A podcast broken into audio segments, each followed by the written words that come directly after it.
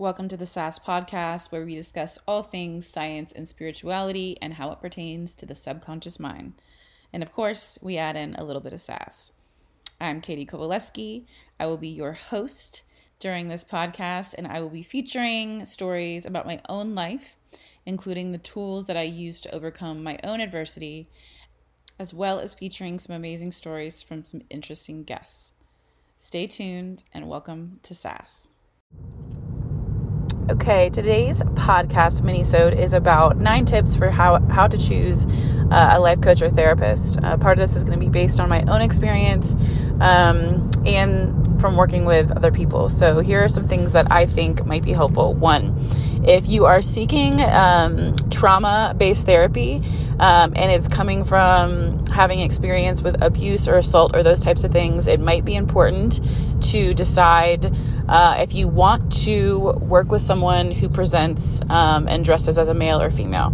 I know with gender pronouns make, make it a little more complicated. I'm going to just say it how I would see it, which is if you have been um, assaulted or abused by a man and you're a woman, you might want to pick a female therapist if you're more comfortable with that. Um, and vice versa. That's just a kind of a little tidbit, a little aside. You want the person that you are seeking to not disrupt you or cause a trigger or trauma response just upon appearance. So that's one thing that you might want to be cognizant of. Um, tip number two if you are new to coaching and therapy and you ask yourself, have I ever had a full conversation with someone maybe perhaps an hour long where someone just held space for me and just listened to my thoughts and was able to just completely join me where I was and not interrupt me and not try to make the conversation about about them. If you've never experienced that, then seeking out traditional therapy might be really helpful for you as sort of a jump off point. In order to change behaviors, we need to bring awareness to them, and often we need to tell our own stories in order to do that. Um, so think about that. If you're new to this and you've never really had someone be able to just listen to you and hold space for you, picking a traditional talk therapist might be helpful, at least at first, so you can really step into what it feels like to have someone just listen, really listen to you, and to have yourself speak. Um, again, awareness of our patterns comes from being able to tell those stories and think through those things tip number three seek out people that offer perhaps like a 15 minute kind of get acquainted call or Zoom session. Not a full session, but just a brief way to interact with them prior to setting up your first session.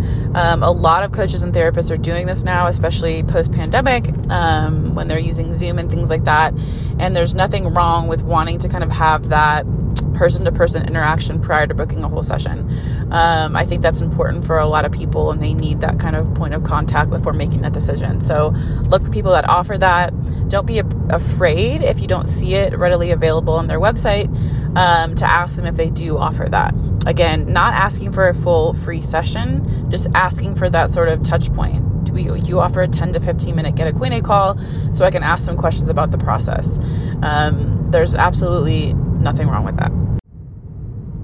Tip number four uh, cheaper isn't always better or best. Um, a lot of therapists and coaches do not take insurance. And I know that can be kind of defeating. Totally understandable. There are plenty of, of good therapists, I think, that do take insurance or that offer um, sliding scale options and things like that.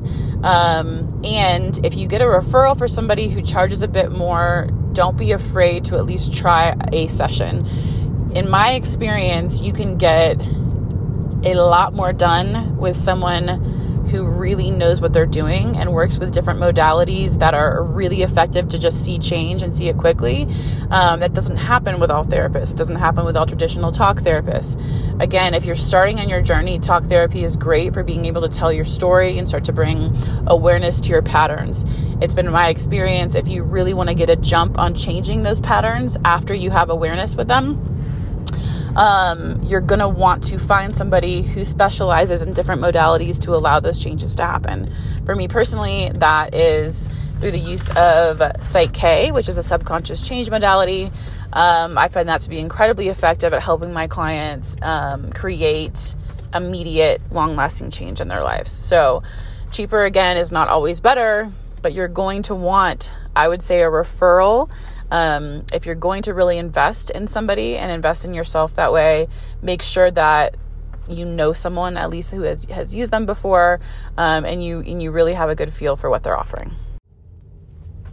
My fifth tip when finding a or looking to choose a life coach or therapist would be checking their credentials which seems obvious but there are so many life coaching programs now um, that it's really difficult to tell how much experience somebody has. So, for me personally, I prefer um, working with someone who has a either a, a, graduate degree of some sort and or a lot of experience um, that I have either a personal relationship with or I know people who have um, used their services before and it comes highly recommended.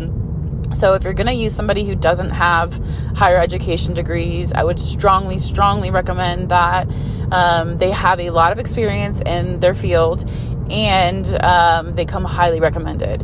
Um, otherwise, I, I would probably stray away from using someone who doesn't have, again, that experience or that higher education degree. Ideally, they have both. Um, ideally, you have somebody who has higher education degrees, who has graduate degrees. Um, this is really important because it helps them know their scope. Um, a lot of what we learned in graduate school and working with people was understanding um, one, where our own blind spots are. We have to recognize and own our own blind spots. We did a lot of that kind of work. And two, um, you need to be able to know your scope. You need to know when you're outside of it. You need to know when to refer them out.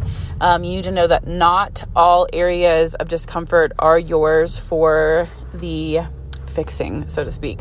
Um, a lot of life coaches don't learn that. Uh, so it's really important um, to pick somebody who knows their scope, knows the scope of their work, knows what they're able to help help you work on and help work with, and knows when to refer you out. Um, and a lot of those lines are, are not learned in coaching programs, in my experience. Um, I have gone to a life coaching program and it was interesting. I don't feel like I gained um, enough knowledge in any way, shape, or form to be able to run a full coaching practice. So the the foundation um, the undergirding of the work I do really came from graduate school and then through experience with other certifications like Psych and um, nervous system care and those types of things. So look for credentials. If they don't have any, maybe look for someone else. Um, and if they don't have, again, those higher education degrees, make sure they have a lot of good experience and, and they come highly recommended. My sixth tip for choosing a life coach or therapist would be to try to follow them on social media. So, when you're working with somebody, traditional therapists are going to have a sort of a different set of like boundaries and ways of interacting with clients. Typically, they're not going to pull from their own stories, their own life experiences in session. In fact, they're taught not to do that. Um, when you're in the coaching realm, these sort of borders really open up. It's not regulated the same way people are not taught the same way. And so you have that new sort of um, addition of life experience and drawing from the coach's own stories and things like that. I, I prefer that. I think it makes someone more relatable. I think it helps. Um, get rid of the do as I say, not as I do sort of mentality, which is like I'm going to tell you um, kind of how to help yourself, but you know you're never going to really know if I've ever had to use or apply any of these tools myself. So, social media is kind of an interesting way to get to know your coach or therapist um, because I think that's important. Uh, whether or not we're trying to put boundaries or borders on our own experience when working with a client, it's always relevant. It's always there, even if it's just energetically um, or unconsciously. Those are things that we can't consciously control or account for. Um, so, check them out. If they have social media, give them a follow pay attention to how they talk, um, see if they would be someone that you would kind of want to be best friends with, so to speak. Um, not that that would happen, um, although it could. Uh, but I think that's a good way to sort of get to know someone's energy and how they present outside of session, which I think is important. Tip number seven for choosing a life coach or therapist is sort of pertinent for after you've already started seeing someone. So if someone requires, um, a lot of people do this, but if they require a minimum number of sessions, I'm inclined to not work with them.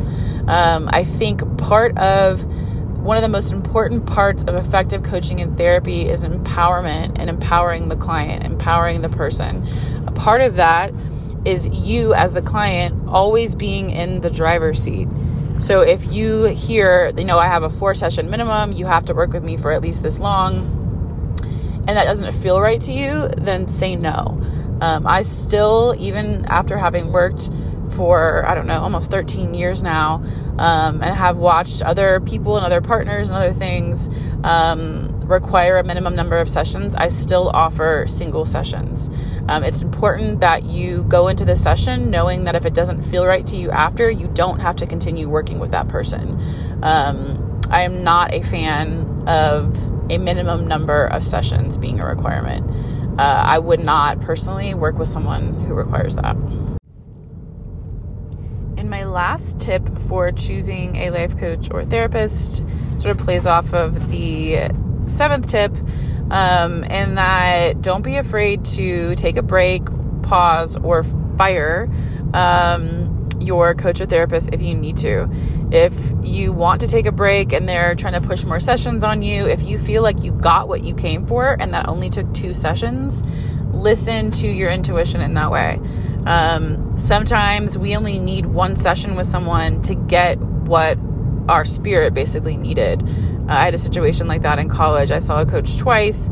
He was um, very, very intense, and I got what I needed after two sessions. Um, it wasn't something I wanted to continue, but I, I knew that I came for something specific, an answer to something, and I, I had it within two sessions. I never saw him again. It served its purpose. So, just like with other people in our lives, some people are here for a reason, a season, a lifetime. Um, don't think that sessions have to look a certain way or that you have to go for years. Um, listen to your intuition. And if you feel like you need to pause, step back, take a break, see someone else, um, do that. I hope you enjoyed my what turns out to be eight, not nine tips on what to look for when choosing a life coach or therapist.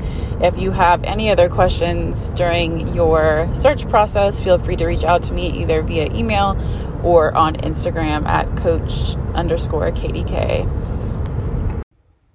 I'm Katie Kovaleski, and you've been listening to the SAS podcast. If you enjoyed today's ride, please leave us a review and don't forget to subscribe both on Spotify and Apple Podcasts. We'll see you next time.